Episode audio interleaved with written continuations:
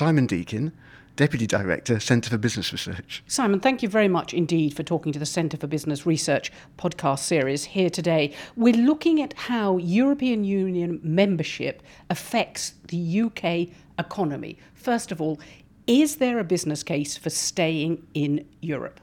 There's definitely a business case for staying in because we benefit from open trading relationships with other European countries that we just wouldn't have if, if we weren't inside the EU.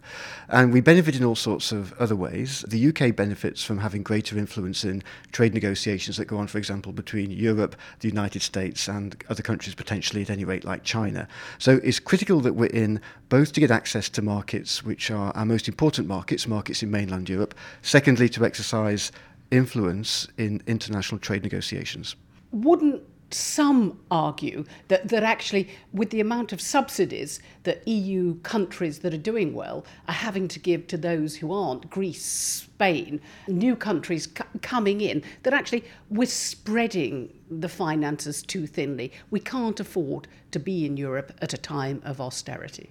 Well, basically, the EU and the IMF are supporting the, the debtor member states to make sure that their economies get back on track. That's actually really essential. But for those subsidies are billions of pounds. Yeah, so basically they're recycled because if it weren't for these subsidies, then German companies couldn't export to these countries, which they do in a really big way. Therefore, we, we shouldn't think of this as just transferring money to the, the so called southern economies. It's basically benefiting everybody inside the EU, and it also benefits everybody to maintain the stability of the euro as a single currency. Because if the euro were not to survive, the unravelling of the single currency zone would potentially be catastrophic, not just for states currently in it, but for the UK too, because these are our major trading partners.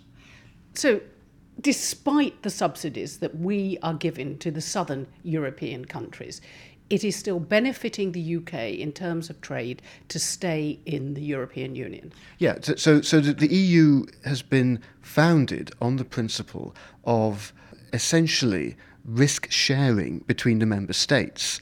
And it's basically designed along the lines of the idea that by pooling sovereignty, and by pooling economic resources, we're all better off. And that's pretty much how it's worked ever since the late 1950s for the countries who were the member states. And since the UK became a member in the early 1970s, it's undoubtedly been beneficial for us too. And in particular, since the mid 1980s, when the single market began to really take shape. For all those reasons, we've benefited very, very considerably from membership of the EU. We should also bear in mind that if we weren't in the EU, we would, in any event, have to observe most of the regulations and standards that the European Union produces, because these standards, following them, uh, is, is very often the condition for being able to trade with the EU member states.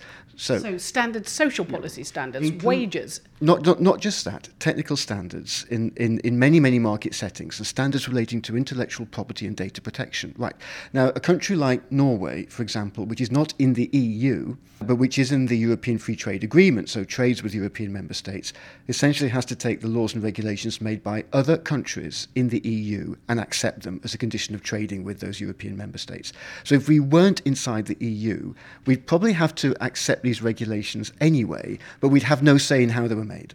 Can you, Simon, back up what you say with evidence? You're an evidence based policy centre for business research based within Cambridge University. Have you got evidence to put behind your words? Well, we, we, know, we know what works and, and what doesn't work. So we've done a lot of research on what are sometimes called varieties of capitalism.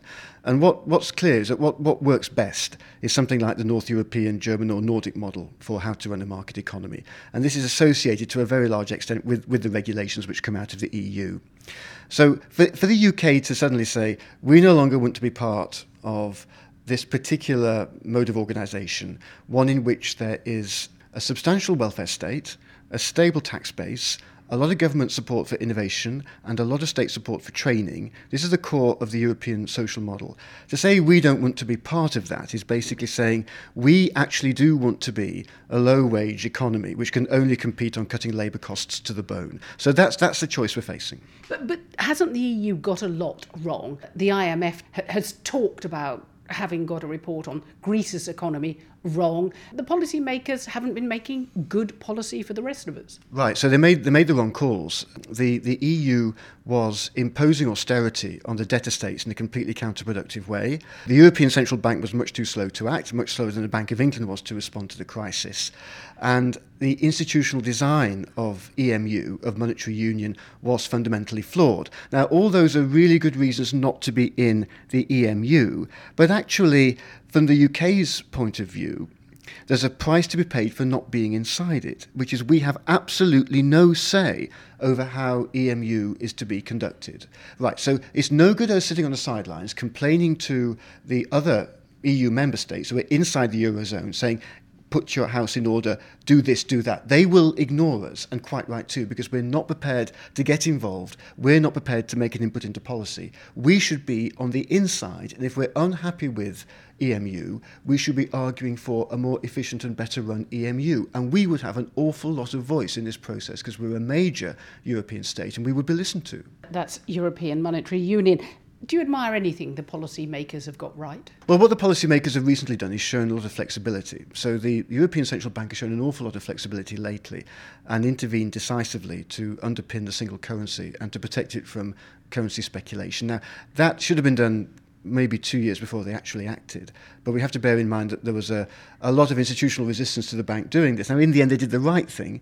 The Court of Justice has done the right thing by validating the bank's intervention in a judgment called, called Pringle. The European Commission is edging towards a realization that the austerity policy simply has no credibility. And it has no credibility because it's A, counterproductive deficits are getting bigger, and B, it's socially divisive. Right. So the Commission is showing some movement, and frankly, it's showing more movement than our own government on these issues. And, and one particular policy strand that you think will make a difference?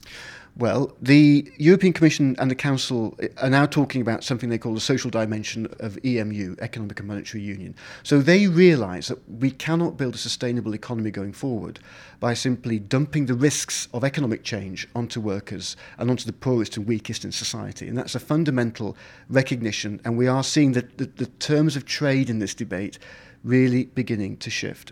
And this will isolate the UK even more. We will be the only people soon, I think, arguing for austerity. The Japanese are no longer arguing for it, the Chinese never did in this recession, the Americans didn't either. The global economy, the rise of the BRICS, Brazil, Russia, India, China, Japan. We've got other trading partners. We don't need the EU. That's, that's true, but of course the, the, the BRICS are moving in the opposite direction to us. They don't accept austerity policy. They don't accept the idea of an automatically self adjusting market. They don't accept a lot of neoliberal policy. They accept the need to build social policy into their, into their economic growth models. They, they understand the need for an activist state to model the development process. They will not be happy with neoliberal economic policies which underplay the role of the state and the role of politics in this process. They will more naturally look to Germany and to France and to other European countries as trading partners. So again, we don't really want to be on the on, on the outside of that debate. And if we were to look now at what would happen if the, there was a no vote in terms of the UK, if Cameron renegotiated the terms, we held a referendum, and then people said no, would the UK come out of Europe, or would it just be England? There wouldn't be a UK because uh, it's, it's fairly clear that the Scots and, and possibly the Welsh too, if they were able to have a vote, would secede from the UK. And Ireland? That's right. So maybe maybe, maybe Northern Ireland too. So we're, we're not talking about the UK being preserved, but we're talking about the UK being broken up if there's a serious campaign for a no vote, and indeed a no vote. It's very unlikely that there'd be a no vote, I think, because it's not in anybody's interests, and I think that the support for a no vote has been greatly exaggerated. But even raising the possibility, as the British government has done, of a departure from the EU in five or six years' time and threatening to leave as a precondition for negotiation over social policy and other matters is a very slippery slope indeed, because it changes the way people will, will treat us, both within the UK, it's changing the way the Scottish administration is behaving towards Westminster, and it'll also change the way that other European member states treat us. We'll be even more marginalised. And just finally, the way to growth again. It, it's to end austerity, put stimulus back into the economy, and to give workers rights. We absolutely have to have a more socially equal society as a basis for long term growth. We cannot build a modern market economy on low paying casual employment. No other state is doing that. States which are developing, the BRIC countries, are moving away from that model really very quickly towards a more formal labour market, one with basic protections guaranteed by law, in some cases by, by constitutional provisions. We're heading in the opposite direction. That's a very bad place to be. Professor Deakin, thank you very much indeed for talking to the Centre for Business Research podcast series here today. I've enjoyed it very much. Thank you, Bonnie.